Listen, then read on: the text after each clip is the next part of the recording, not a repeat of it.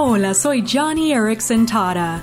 En la vida como cristianos tenemos muchas necesidades y demandas, pero anímate, porque Jesús tiene grandes provisiones.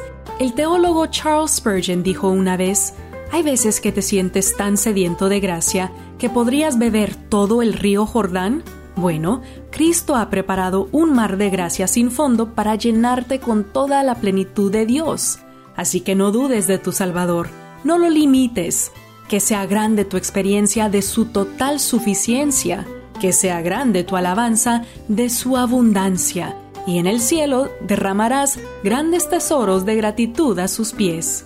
Amigo, amiga, si tienes necesidades y sed espiritual, Jesús tiene grandes provisiones para ti.